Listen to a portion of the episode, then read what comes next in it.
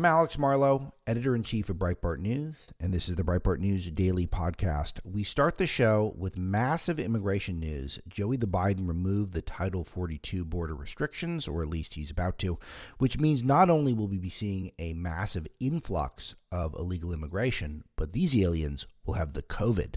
Not a joke. I explained the latest effort of our ruling class to light ourselves on fire in the opening of the show. The trans hysteria continues. The Biden administration is acknowledging Trans Visibility Day. The trans were not visible to Joey during the first 117 years of his life, but hey, better late than never. The White House is also planning a celebration for the Trans Jeopardy champion who set all sorts of women's records, even though he's a man. A year and a half after the Hunter Biden laptop contents were revealed to the public, CNN is finally acknowledging it's legit. It's irritating, but it's still a positive development because perhaps this is connected to the ongoing federal investigations into Hunter Biden. Or maybe it's just that the CNN Plus streaming network is flopping spectacularly and they need to mix it up, but I bet it's the former. Also, there are more scary details of the creepiness of woke Disney executives, more evidence emerges that Ketanji Brown Jackson really does have a soft spot for child sex predators, and the World Health Organization wants coronavirus restrictions to last longer than the virus itself. Plus, so much more in the opening of the show. We have two guests today on the podcast. The first is Adam Laxalt, who is almost certainly going to be the Republican Senate nominee to take on Catherine Cortez Masto in Nevada this November, and John Binder, our reporter who covers fashion and immigration, and we get him to opine on the irrelevance of the Oscars and, of course, Title 42 and just how bad this move is by Joey. We'll get into all of that right after a word from our sponsors. I will start with that aforementioned, probably the biggest story of the day, and that is the indication that the White House is going to be ending what is known as Title 42 border protections. Title 42 is a uh, the right the United States has to expel or remove any persons who have recently been in countries where a communicable disease was present. Now, the coronavirus is not gone. And I will tell you, you can make the case that coronavirus is actually maybe coming back. The death rate, rolling death rate for the last week is actually higher than it was at this time last year. Um, cases, which I don't believe are even being calculated at the same rate, um, nor do I think the death toll is being calculated at the same rate. I have reason to doubt the, the current data, which I should, probably should get into coming up a greater detail, but I do have reason to doubt that data, uh, are still about half what they were. And, you know, personally, anecdotally, I've got more people in my life with coronavirus now than um, uh, many other points over the last couple of years. So it's something that I'm in my personal life. I was just expressing to Mrs. Dr. Marlow yesterday how I'm concerned that uh, we could be heading towards a, uh, a, a, more infringements on freedom. Uh, we spent a bit of time on yesterday's show talking about how massive coronavirus lockdowns in Shanghai, China, uh, we think are designed partially at Breitbart at, at, a minimum to try to convince the West to shut down and to get afraid the virus shut down, which hurts their economy. And by their, meaning ours and uh, elsewhere in the West as well. Because, you know, people like uh, Anthony Fauci might uh, he might like the idea of a lockdown China's lockdown victims, by the way, are running out of food. So it's the the regime is worried about computer chips. So that's not a good sign. Um, so anyway, that's a, a, Title 42 protects the United States from even more influx of illegal migrants. And even though it's not a done deal, allegedly, the Associated Press says the plan for Joe Biden is to drop the Title 42 border protections. Um, and it would be opposed by some Democrats, even including Senators Mark Kelly and uh, Kyrsten Sinema.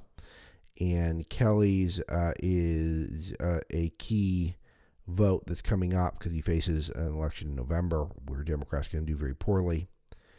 And uh, it's one of these ones where the uh, it, it, it is it is pretty amazing to see the footage that we've seen recently from the border of people flooding the border anyway, as we always do our Cartel Chronicles uh, vertical that's run by Brandon Darby for us at Breitbart. Uh, we constantly get footage, exclusive footage of people flooding the border. We had some yesterday that was pretty shocking. But it is madness right now to do this. Migrants rushing a U.S. port of entry after a riot in a Mexican holding facility. On the front page of Breitbart right now, if you want to check some out, we have something like this just about every day, and it's just bedlam. They're just running up up a highway, going down the wrong side of the road, because they're they're making the proverbial run for the border, and not the one that involves eating fast food tacos. This is the real one. So now we're going to make it easier for you to migrate illegally in the country. When we already have a situation where it is the economy is in the, the worst spot it's been in a while. So I guess the uh, globalist right also is not inclined to stop this because they like the illegal migrants because it helps them uh, drive down wages of Americans and wages of Americans are going to go up. And I think that's part of why this is happening. Maybe it's the only reason why it's happening. Um, even the White House has acknowledged that this is going to lead to a big influx of illegal migration. The White House warned an influx of migrants after Title IV restrictions are lifted. Charlie Spiering writes for us yesterday at Breitbart News. We have every expectation that when the CDC ultimately decides appropriate to lift Title 42, there will be an influx of people to the border according to White House Communications Director Kate Bedingfield. So then why do you guys want this? Of all the issues we have right now, why are you encouraging this? This was a ticket for us to rein in illegal migration to a small degree, plus rein in coronavirus to a small degree. And it's just clown stuff from our press pool that there's no pressure that's placed on this. Absolute clown town our press pool. Um, the Bedingfield said that the Biden administration is working steadily to bring more migrants, especially children, into the country. I imagine it's not just illegal migrants in that case, but it is certainly a lot of migrants, uh, however you can get them. It's a disturbing thing. 500,000 migrants per month expected at the border once Title 42 is gone. Border Chief Alejandro Mayorkas and his progressive deputies are warning Americans to expect a huge inflow of economic migrants if Title 42 is dropped, according to Neil Munro for us at Breitbart News. And there, uh, he goes into detail that up to 500,000 people per month or more migrants than American births in a month the southern flood would exacerbate the economic damage already caused by the flood of roughly 1 million illegal immigrants and perhaps 400,000 new visa workers. Uh, what are we doing here? Does it even mean anything to be an American at this point? Is it what does it mean? We are just treating ourselves like we are a landmass between Mexico and Canada and the rich oligarchs who run our country. They like the idea of keeping the border open, and that's what they're, that's what they're doing by any means necessary. We looked it up. We already believe there's well north of a million illegal migrants that have come in, illegal aliens who've come into the country since um, Joe Biden was president, and that's with the Title 42 restrictions on, and some border wall that Trump built.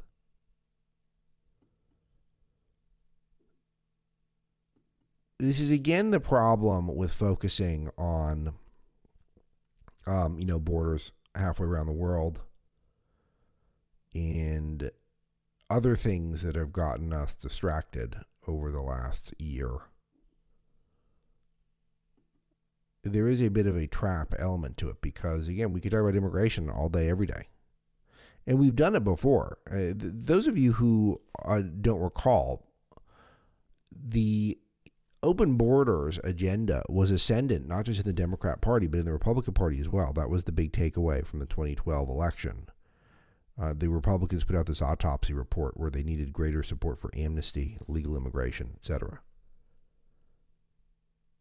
And the Republican establishment still rides to that to the beat of that drummer. George W. Bush met with illegal aliens to promote amnesty after snubbing angel families. John Binder wrote about this at Breitbart. I'll talk to him about this when he's on the show. But, you know, the Bush family, which yields a lot of power, particularly in Texas, but also with the Republican establishment. Don't like meeting with the angel families, families that were killed by illegal aliens or had someone in them killed by illegal aliens. But he's very happy to uh, meet with illegal alien families. And I'm not saying I'm sure he could he couldn't find a compelling story in there worth a meet. I'm not even saying it. I'm just saying that what is the message that it sends right now when we've opened borders? The message sends there will be bleeding hearts, even on the Republican side, who are prepared to embrace you with open arms, even though you disparage our country.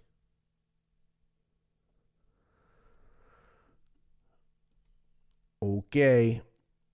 Not great.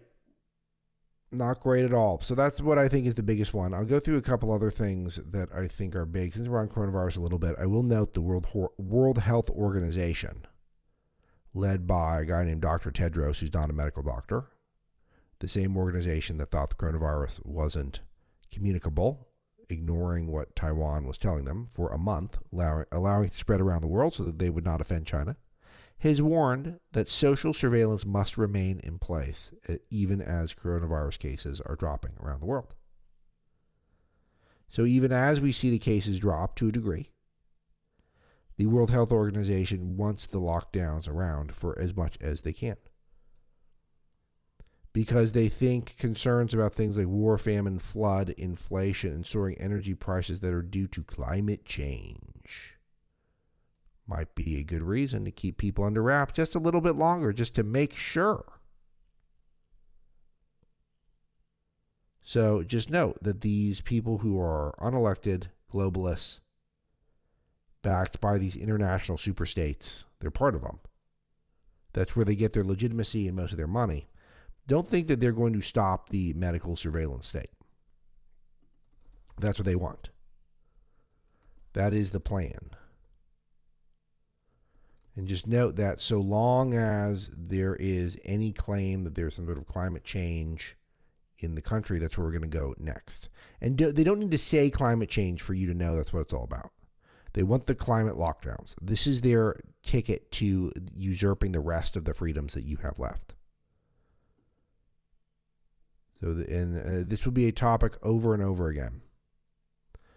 The Democrats are going to have a hearing on gas prices, and they're already sending a signal that the uh, eh, that the goal of the hearing is to hold accountable gouging at the gas station by oil companies. Oil companies are the problem. CEOs of Chev- Chevron, ExxonMobil, presidents of Shell USA and BP America, as well as some other oil and natural gas CEOs will be in the hot seat. But the Democrats have already put out a message that fossil fuel companies are not doing enough to relieve pain at the pump instead of lining their pockets with one hand while sitting on the other. It's time we get to the bottom of why oil companies are content to watch Americans suffer so their shareholders and executives can reap enormous profits. The same people who will not let us drill and expand pipelines have the nerve to say this stuff. They lie to you all the time.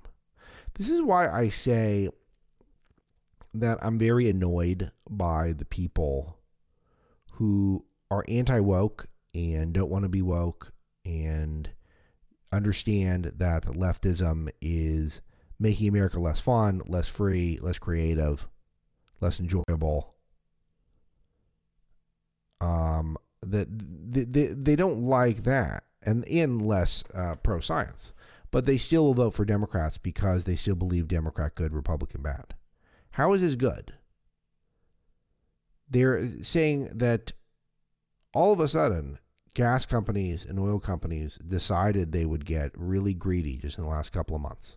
And they weren't greedy before, but it's really just been the last couple of months.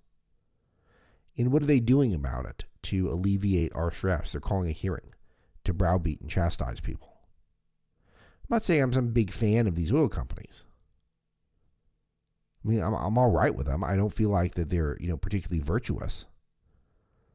But it, it didn't just dawn on all of them coincidentally that we're just going to start gouging people now. It's evidence free. There, there's no evidence. The evidence is that we don't drill enough, and we have massive Biden inflation, and there's turmoil all around the world in some places that produce oil and um, natural gas. That's the issue.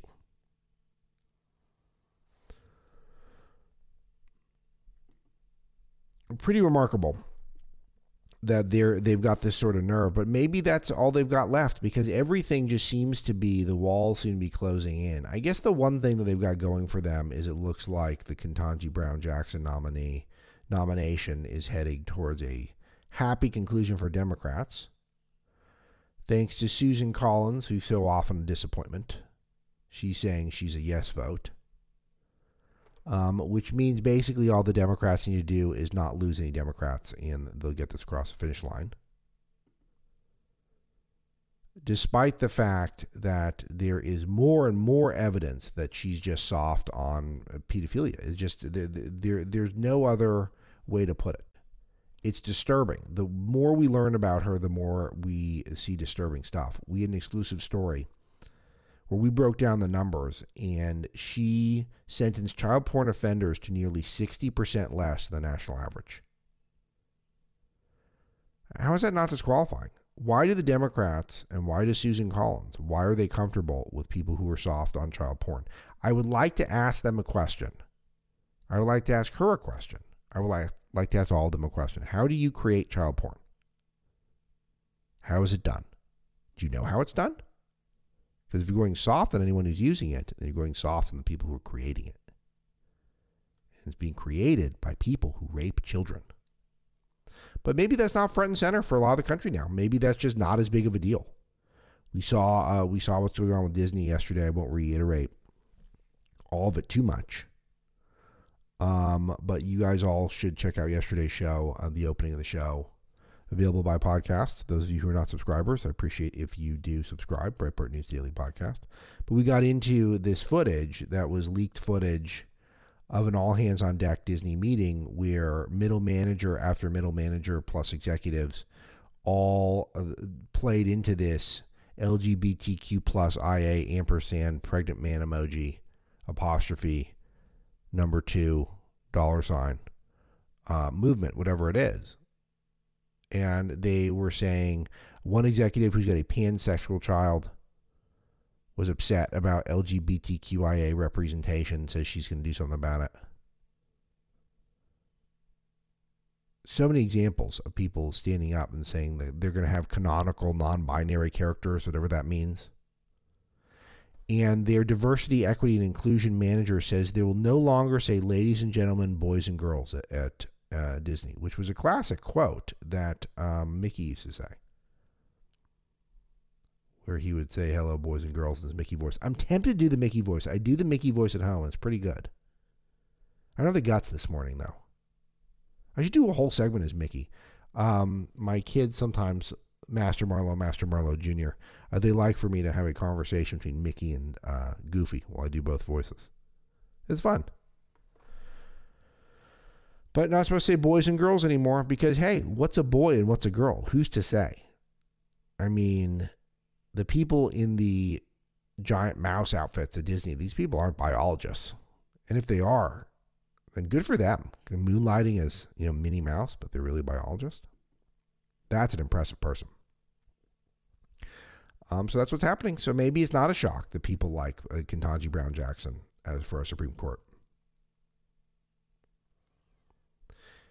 Um, a couple other things I want to throw out there at the outset. Uh, CNN finally realized the Hunter Biden laptop is real.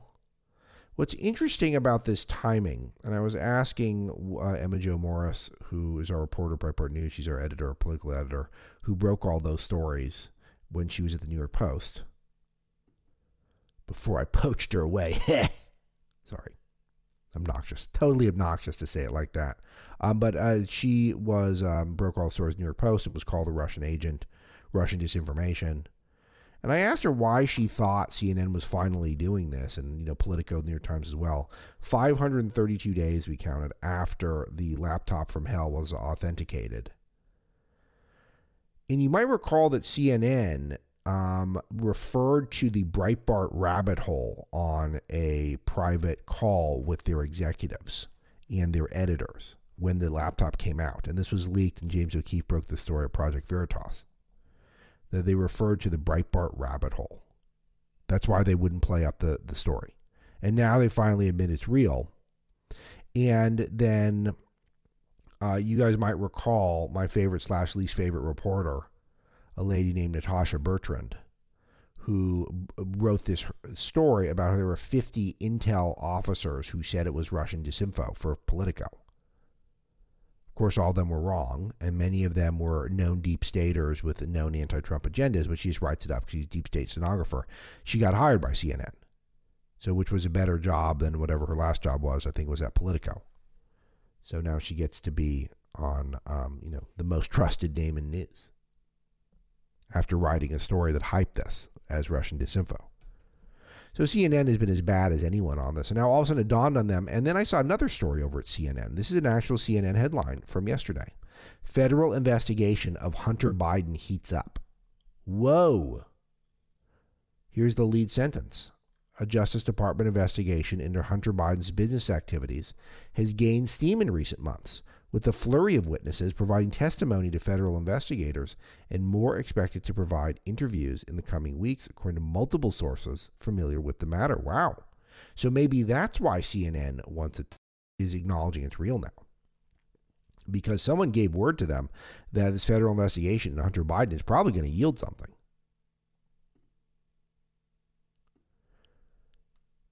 Interesting, right? I'm interested. I'm intrigued.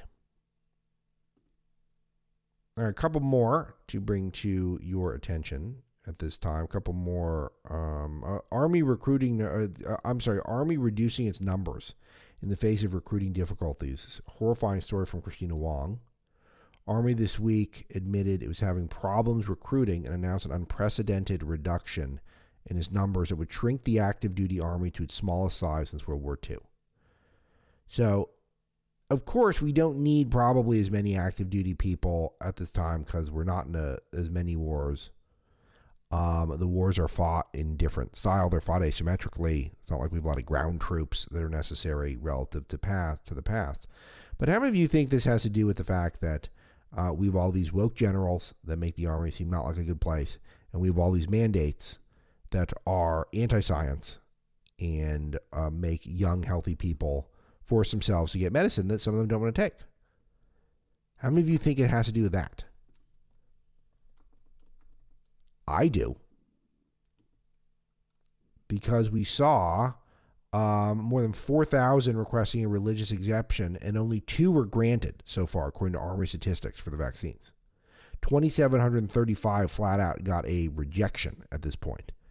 And the Supreme Court's cool with it so far. So I find this to be very disturbing. I don't think that we are behaving as though there is another war that we'll ever have to fight that will be a real necessary war. And we just can't live that way. I think that's how we're going to get war. We're going to get war if we're not sending a signal to the world that we're prepared for war, right? Another interesting one that Joel Pollak had for us a reparations panel in California, which was a free state, by the way, voted five to four to limit benefits for descendants of slaves.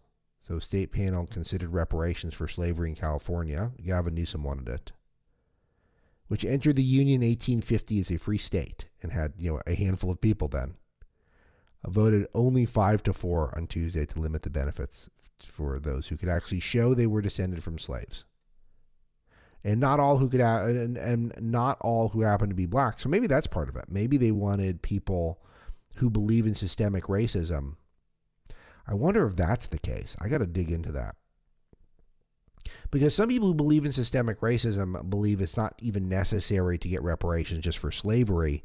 You can get reparations because of, you know, the systemic racism that is still pervades our society.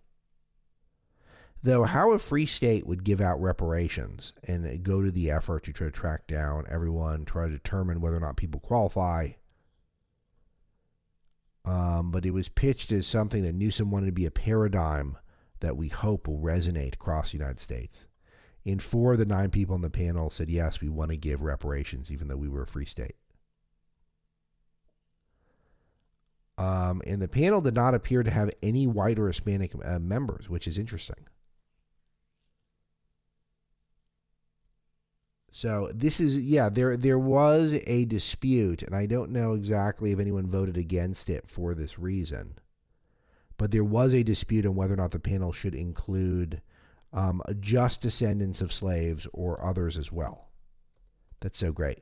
So maybe it wasn't woke enough. Maybe the reparation from a free state wasn't actually woke enough. That's so cool. Happy stuff out of California. Yikes. All right, I will mention the Will Smith stuff because it's just it's, it's too too juicy, too juicy to ignore. Yesterday, or I guess it was two days ago. Um, no, I'm, I'm gonna skip that one. I, I, I want to I'm gonna bring up just uh, I'm gonna, I'm cutting to the chase. So the Academy met to determine the fate of Will Smith, and apparently Will Smith was asked to leave the Oscars ceremony, and but he refused to do so. So remember, the Academy started looking into Will Smith's slap heard around the world of Chris Rock, and the Academy of Motion Pictures Arts and Sciences trying to figure out what to do with him. Obviously, what he did goes far beyond what they've expelled other people from the Academy for, and I believe that they've rescinded awards for less as well. Though I admit I didn't care enough to look that up. Um, but I know that they've expelled people from the academy for less. But they did, according to a report from the Hollywood Reporter, they did ask Smith to leave, and he didn't leave. So it is when you have inappropriate contact and abusive or threatening behavior, it compromises the integrity of the academy. Yeah, no kidding. So they're trying to come up with disciplinary proceedings. This is the proverbial win-win, in my opinion either Will Smith gets thrown out, in my opinion, and then you've got a scenario where a guy got what he deserved and justice pervades prevails. Or you got a situation where Hollywood even beclowns itself even further by uh, refusing to discipline Will Smith because he's Will Smith. Like where we know a Mel Gibson would have been out yesterday. So I just think it's hilarious that they have to choose between those options. Ooh. Remember the Oscars so white controversy? Imagine kicking Will Smith out. That's going to be fun. Uh, Chris Rock did a comedy show. Audience members were yelling F Will Smith. Not a shock. Um, he indicated he addressed it. There's some audio that we have up at Breitbart.com. I don't need to play it. He says he's still processing it. And if there was any evidence that it was staged, I think it kind of went by the wayside with the way the the academy's handling it. The academy is certainly handling it like it was not staged, like it was very violent. Um, but I will note that if there is anyone who maybe has a piece of evidence that it was, is Chris Rock, because Chris Rock is going to sell a lot of tickets to his shows. So, um, but I guess he deserves it. He, I mean, he handled it pretty well. You have to admit that that was uh, it was impressive the way he handled it. He did handle it like a pro. The joke was terrible, but he certainly handled the slap like a pro. So, for the record, I don't think it was staged, as I've gone through over the show last few days. New York Times columnist Roxane Gay said that Jada Pinkett Smith shouldn't have to tolerate jokes at her expense, nor should you. There have been a lot of jokes about Roxane Gay over the past as well. So she is um, one of these people who's been anointed uh, as a some sort of a intellectual beacon. Gets a lot of good book deals. Um, you know, podcasts, master classes. People like um, people have, have decided she's some uh, feminist icon, and she's saying uh, the time of taking a joke is over. You don't need to take a joke. I'm not sure we want to live in a society where we're not teaching people to be resilient. This is something that I've noticed over the years is that we used to teach people to be resilient with their character, and now we teach people to be babies with their character. That it is okay to throw tantrums in public so long as you don't like some of the jokes that are made at your expense. I'm not sure that's better.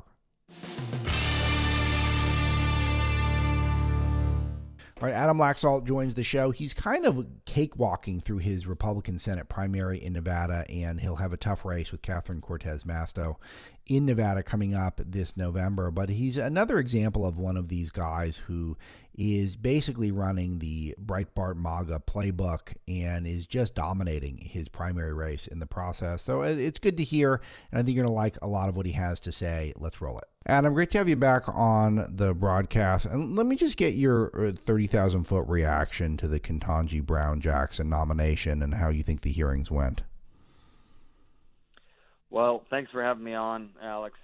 Well, let, let's start with the fact that this entire process is has been basically a lie from the beginning. She's been packaged as this centrist, this mainstream candidate, and uh, I, I hope enough of the public has seen over the last many weeks that there's no question she's a leftist. There's no question that she has a radical leftist personal worldview as well as her judicial philosophy.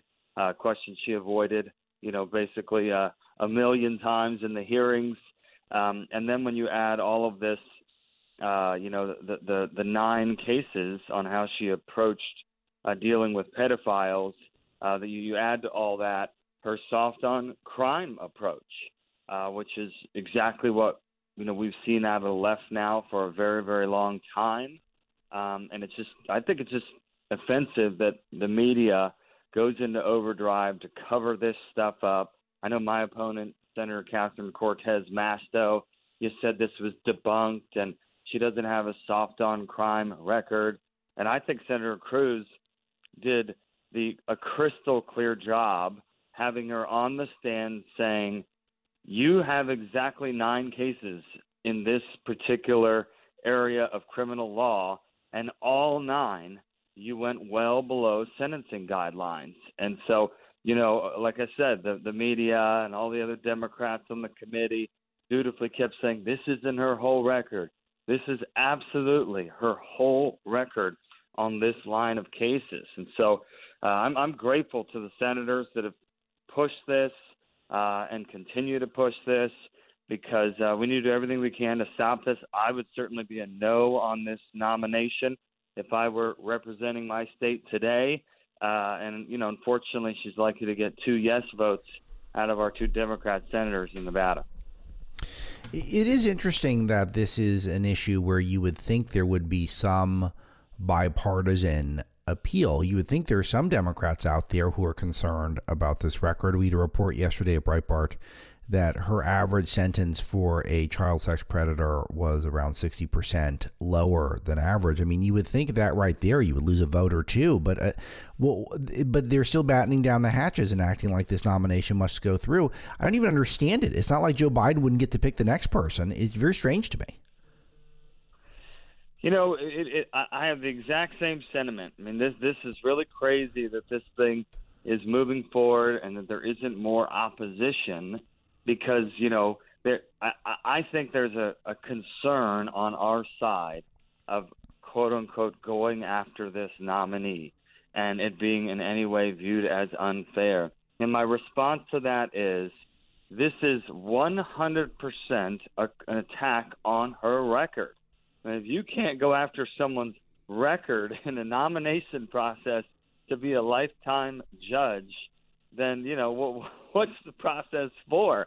And and you know, yes, uh, you know they do not want to go down this road of going the Kavanaugh hearings, but no one is going personal on her. No one is attacking her for something that she did when she was in high school. They're going after her record that is all within the last 10 years. And so uh, I certainly think it's something that we need to keep pushing. And I know there's numbers, a number of days more of hearings and, and, and the other reason this is so important for our side to push is it puts a spotlight on the left's worldview on law and order. I mean, this is one of the biggest issues I have in my state right now. You know, crime is up. People do not feel safe. People are upset. Well, why is this stuff going on in our country? It's going on because of the attack on our police, the lies that started in 2020 about systemic racism and and going after uh, these you know our men and women in law enforcement. And as a result, it has hurt our law enforcement communities. It's hurt recruitment. It's hurt their ability to actually keep our communities safe. And so this is all a worldview that she is coming from. She's she's an embodiment of this leftist worldview. And now she's about to reach the pinnacle of the judicial system coming right out of this uh, out of this sector and we should be talking about it every day all day because it's going to continue to highlight to Americans this is who the president put up. This is the wor- a, a person that has this worldview. That's who he wants to have a lifetime seat on the United, on the U.S. Supreme Court. And the lifetime nature of the seat exact is exactly why this stuff is so serious, and why even if we're not going to agree with whoever Biden puts forward, Adam, I, I, I, it just seems like this is just a, this is just a bridge too far for me. And you would think that uh, all the Republicans would agree on this, but then you get folks like Susan Collins who said she's going to back the nomination, uh, Senator Mitt Romney, who you would serve with if you win your race. Uh, he was criticizing Republicans for not being sufficiently respectful. Uh, I'm not trying to rag on Mitt more than I usually do, but do you have a reaction to that, especially given the Kavanaugh hearings and the way uh, Justice Kavanaugh was treated? Were the Republicans sufficiently disrespectful in your view? Well, I guess my first reaction is, you know, I would hope the senators on our side would at least wait till all the hearings are done. Um, yeah. You know, it's it's it's pretty clear uh, that you know some of this information has been coming late, and the White House has held a lot of information, and so I mean, something this important. I, I don't know how you don't wait till at least the end of a very fast process to make your decision. And so I hope they still have an open mind as more stuff may roll out in the next few days. Uh, but you know, as far as this you know, personal attack side, I could tell you our voters uh, are not happy with a kid glove approach. Uh, you know, we keep. I know everyone keeps talking about Kavanaugh, and just that that obviously was one of the biggest sure. travesties you've, you've ever seen. But but we've we've we've skipped the Amy Coney Barrett hearings, yeah, which were very personal in nature, and Agreed. there was nothing to attack her on her record or her uh, accomplishments or her professional background. You know, they went after her for being a conservative Catholic, and uh, and so I don't know why our side thinks that we're going to get points for uh, you know being nicer, softer, kinder, and gentler to Democrat nominees, or that somehow we think, well, next time we put up our nominee, maybe they'll be nice to ours, because uh, we know they're not going to be nice to ours. We know they will do whatever it takes. And since Justice Thomas is in the news, you know, let's go back to that. That was one of the biggest travesties of all time, the way they manufactured that case and they went after him and embarrassed him. Why? Simply because he was an African American conservative and they did not want the first African American justice to be nominated by a Republican and to have a conservative worldview and um, and so they've been doing this since you know ever your listeners not may not be familiar with Judge Bork, uh, but it became a, a famous line of being borked. I mean, they have been doing this for a very long time, and I, I don't believe in this kind of de-escalation process that somehow uh, is going to make the Democrats be nice the next go round. Adam Laxalt's with me, Republican Senate candidate in Nevada. If you want to support his campaign, you can go to adamlaxalt.com. He's endorsed by President Trump, Ron DeSantis, Mark Levin, Mike Pompeo, and a bunch of others as well. So, pretty impressive list.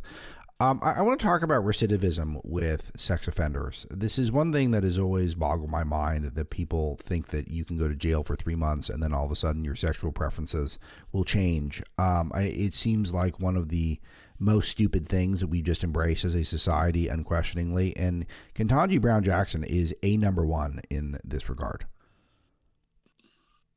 Yeah, well, look, she she um, she she showed some empathy for you know quote unquote these people that are shunned by society, And you're absolutely right. This is one of the highest recidivism areas in all of the criminal justice system. And so her, her backwards logic of something like, well, um, you know, this is going to be a repeat offender anyhow, so we, we may as well shorten the sentence.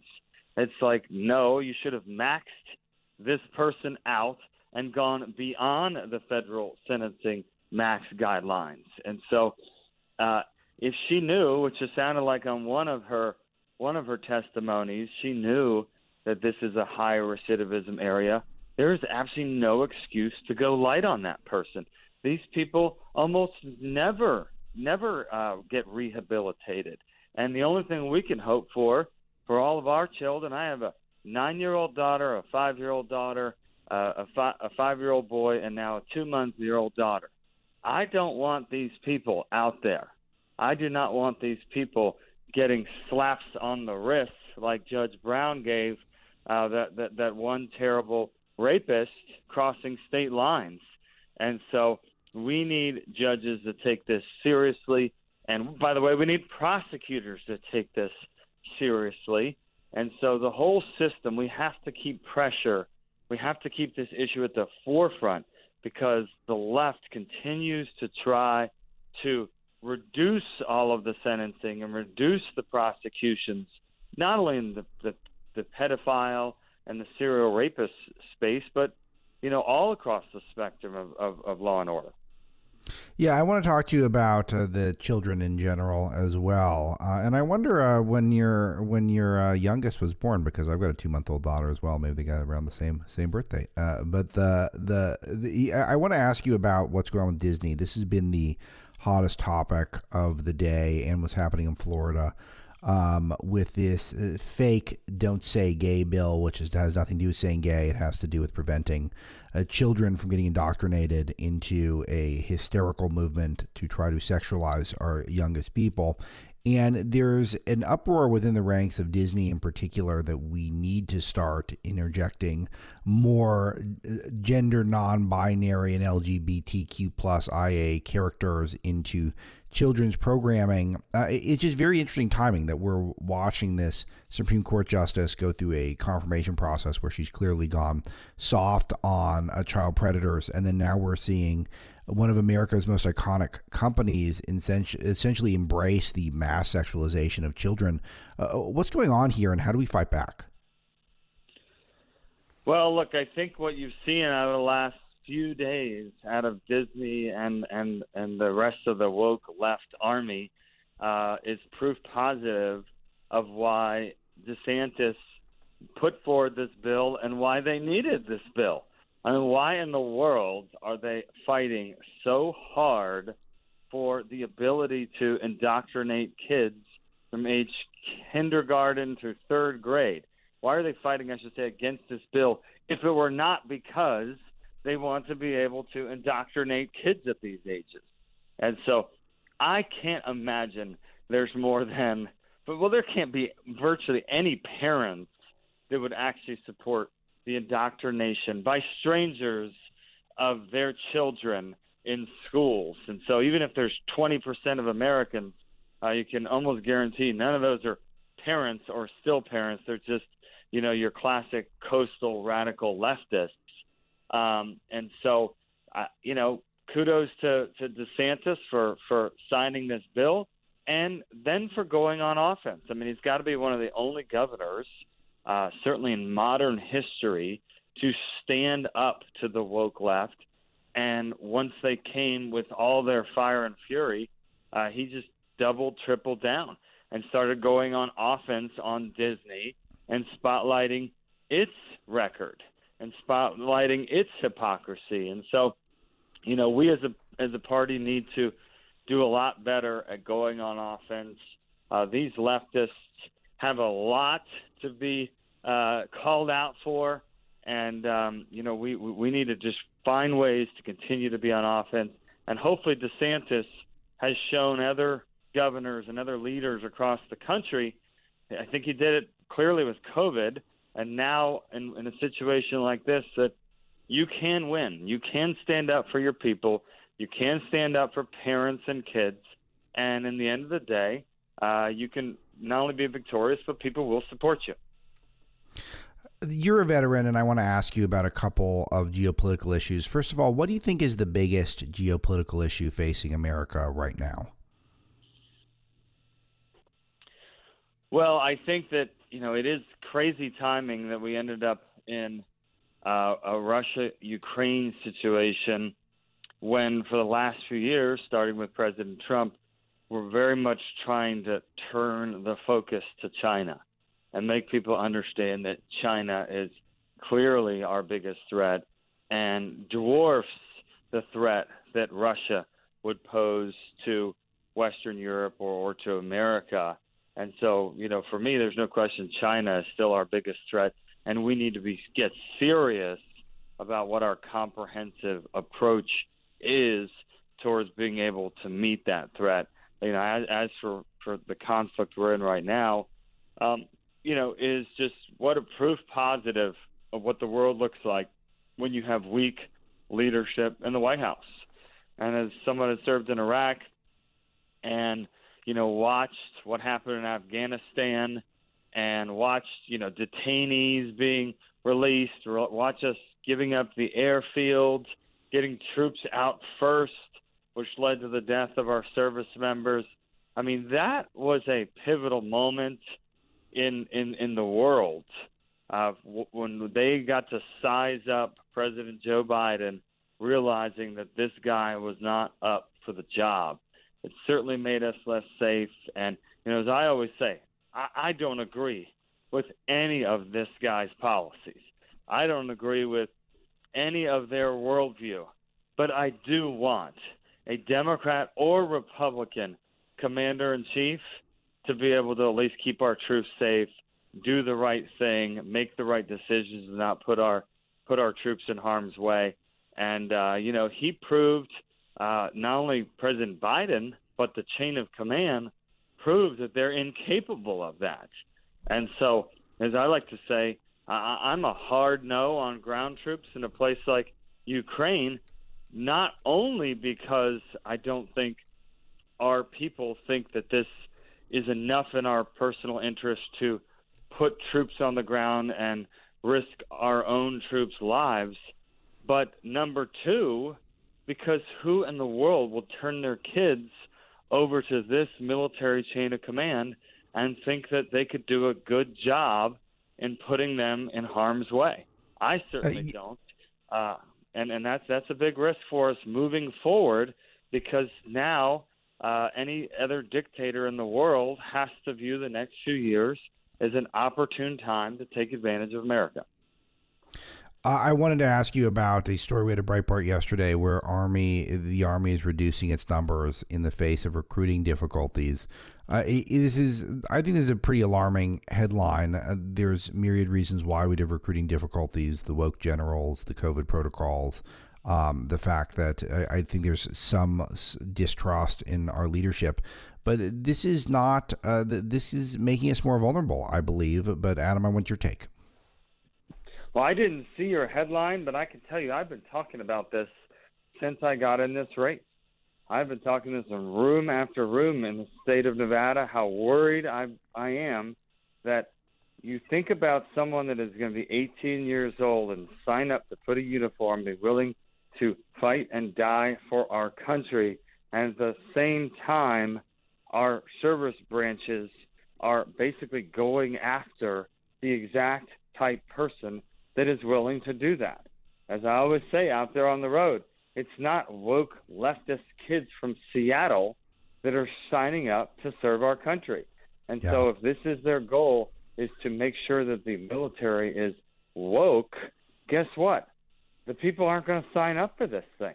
And so it, I, I hadn't seen these new recruiting numbers. I have been predicting. I have been predicting that it's it's naturally going to go down. And by the way, if you're going to do between the COVID mandates and the military investigations of basically looking for Trump voters and the military, it's like, okay, well, if, if that's the route we're going, I'm not really sure who's going to be left in uniform. And so uh, it's very dangerous.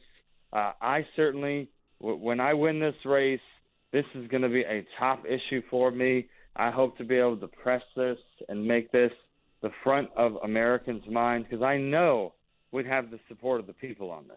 I know Adam, that if people were asked that whether these should be priorities or whether our priority needs to be military readiness, every decision should be what makes our military force the strongest and ability to keep our country safe. And I know we'd have the support of the people on that. Put a lot of pressure on Democrats on this and this radical culture inside the services. Adam Laxalt again is with me, adamlaxalt.com for his campaign website, Republican in Nevada. Uh, and he, uh, you have a primary, you're well ahead in your primary race. So, assuming you get through that and you face Catherine Cortez Masto in the general, uh, give me something. I mean, this is obviously mostly MAGA audience, Breitbart audience, but give me something for uh, that if they have friends and family members in Nevada who might be voting uh, uh, what's something that you might say to someone who is not necessarily uh, a, a diehard MAGA type that might convince them that you're the guy and not Catherine Cortez Masto? Uh, yeah, look, we're very fortunate to be up 40 points against the nearest competitor in the primary. Um, and, you know, I, I, I was the, the, one of the strongest, most conservative attorney generals in our history and obviously chaired President Trump's campaign. And so I don't want to gloss over that. I'm grateful for that. I'm grateful to have support of, of so many great Republicans across our state. Um, as far as the general election, we did have a poll last week that had us up seven against Masto, 47-40. And I think the reality is that, you know, Senator Masto packages herself up as a moderate. And, you know, this is what these Democrats do. They know in tight swing states that their left wing policies aren't actually popular. Um, but so, so they'll tell the voters one thing, but the reality is she votes with Chuck Schumer 98% of the time. And what I like to say in nearly every room I'm in Nevada, you would know if she was a moderate because guess what? She'd be all over the news at one time with Joe Manchin, and you've never seen her in the news because she never breaks from her party. And so, at a time when Joe Biden is at 34%, and we are living, breathing the policies and the results of leftist leadership every single day in America, she is 100% lockstep with that policies. And no one wants that. No one in our state wants that. We are the second highest state of gas in America we are higher than Hawaii, which is an island. Um, and so it's an all time high for our state. You add inflation, you add the increase in, in, in crime, you add open borders, which she supports, you add the critical race theory, which she refused to vote for the defunding of uh, a few months ago. She's bad on all of the issues. And that's the main thing I would say to Nevada voters. Don't let her get away with pretending like she's a moderate because she's never stood with Nevada on these important issues and broken from her party. Adam Laxalt, thanks again for the time and uh, best of luck to you. One of the most fun guests we have regularly on the broadcast is John Binder, who covers two of my favorite topics immigration and fashion. Well, I guess fashion maybe isn't one of my favorites, but I like when Breitbart is able to distinguish itself in a cultural realm. Uh, and I talked to him about how the red carpet that was uh, one of the most fun parts of the Oscars is now non existent in American life, at least on a cultural level. And also the immigration policies of Joe Biden seem to uh, continually get worse by the minute. He breaks it all down for us and gives us all the reporting we need to know in this interview. Uh, John, we'll do fashion first because I don't know much, but it's a. There, I didn't hear one. I did not hear the word red carpet uttered this year with the Oscars. Is that because there was no red carpet because of coronavirus, which I, guess wouldn't exist outside of the auditorium, but inside? It, it, wait, coronavirus is outside, but it's not inside because there were no masks or social distancing inside, uh, or is it just because no one cares? Um, well, it was because no one cares, mostly because of the Will Smith, Chris Rock fiasco. I, I imagine that's why you didn't hear anything about the red carpet. I'm sure no one even heard like about who the winners and losers were at the Oscars as well. It's probably a combination of those two. Um, I think that that's probably a combination of those two. Sure. So, so, but where does that leave the fashion world, John? If the celebrities don't mean as much as they used to, is the what is the state of the sort of high fashion haute couture? What is the state of it right now? Well, it's not good, and I was I was talking about this with someone because they were mentioning why is it that the red carpet um, and these award shows aren't something that people look forward to as much because also people have kind of sh- people tend to have short memories and when you think about the like the Oscars, the Grammys back in the early 2000s, they were incredibly woke. Um, so much of the award shows in the early 2000s were um, riffs on the Bush administration, um, the wars, um, legalizing gay marriage was a huge issue at the time and it was constantly, you know, equal pay for women, that kind of thing. It was constantly award speeches about those things. So it's been woke for some time. Um, the ratings were so much higher, though, because, I mean, you had people like Joan Rivers standing on the red carpet mocking, mocking the way people are dressed, which is, you know, I mean, that was like peak red carpet. It'll never get better than that. Um, but also the celebrities were so much bigger. You know, you had names like Patricia Arquette, uh, Julia Roberts show up every single year, you know, and a lot of the old Hollywood film stars were still alive back then, and they were going to those award shows every single year. And that has dwindled down so much. I mean, who was the biggest uh, named actress at this year's Oscars, it was probably Nicole Kidman.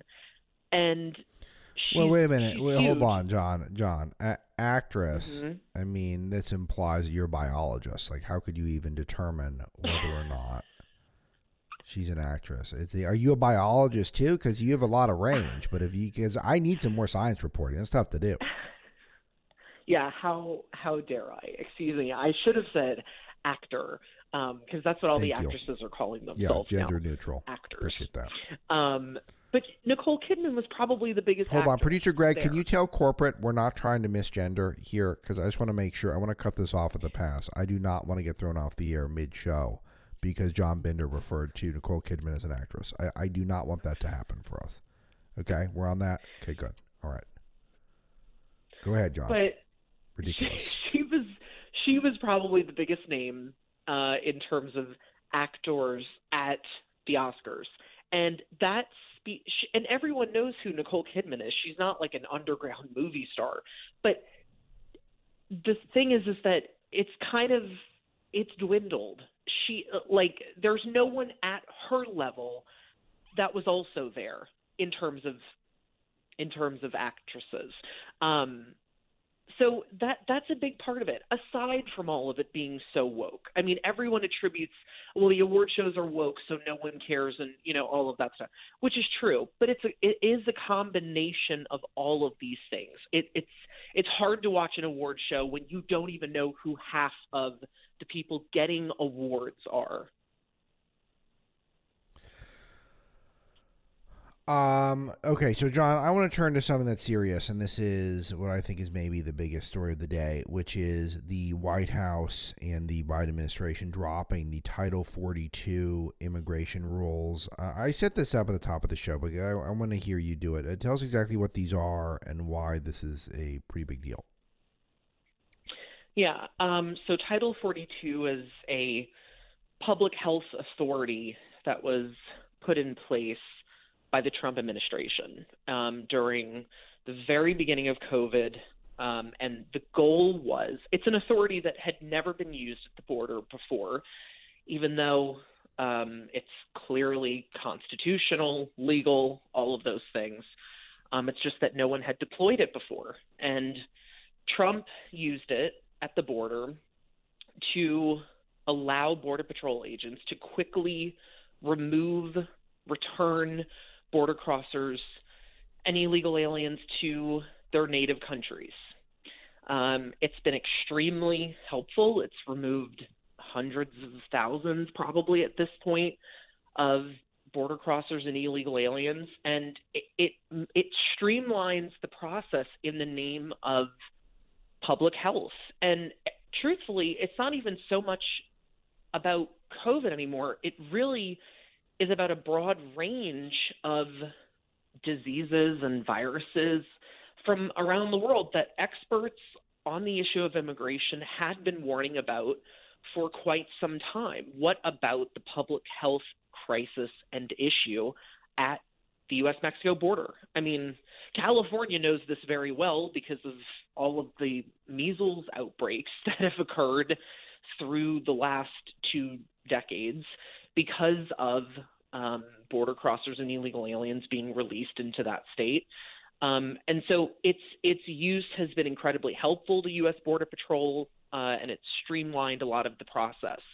Um, the Biden administration's wanting to suddenly end that authority, Title 42, uh, we know now would have huge impacts, and administration officials are admitting it. They're saying that potentially half a million border crossers and illegal aliens now could be arriving every month at the U.S. Mexico border. I mean that that's the population of Atlanta, Georgia, at our border every single month uh, because so, of them wanting to rescind this.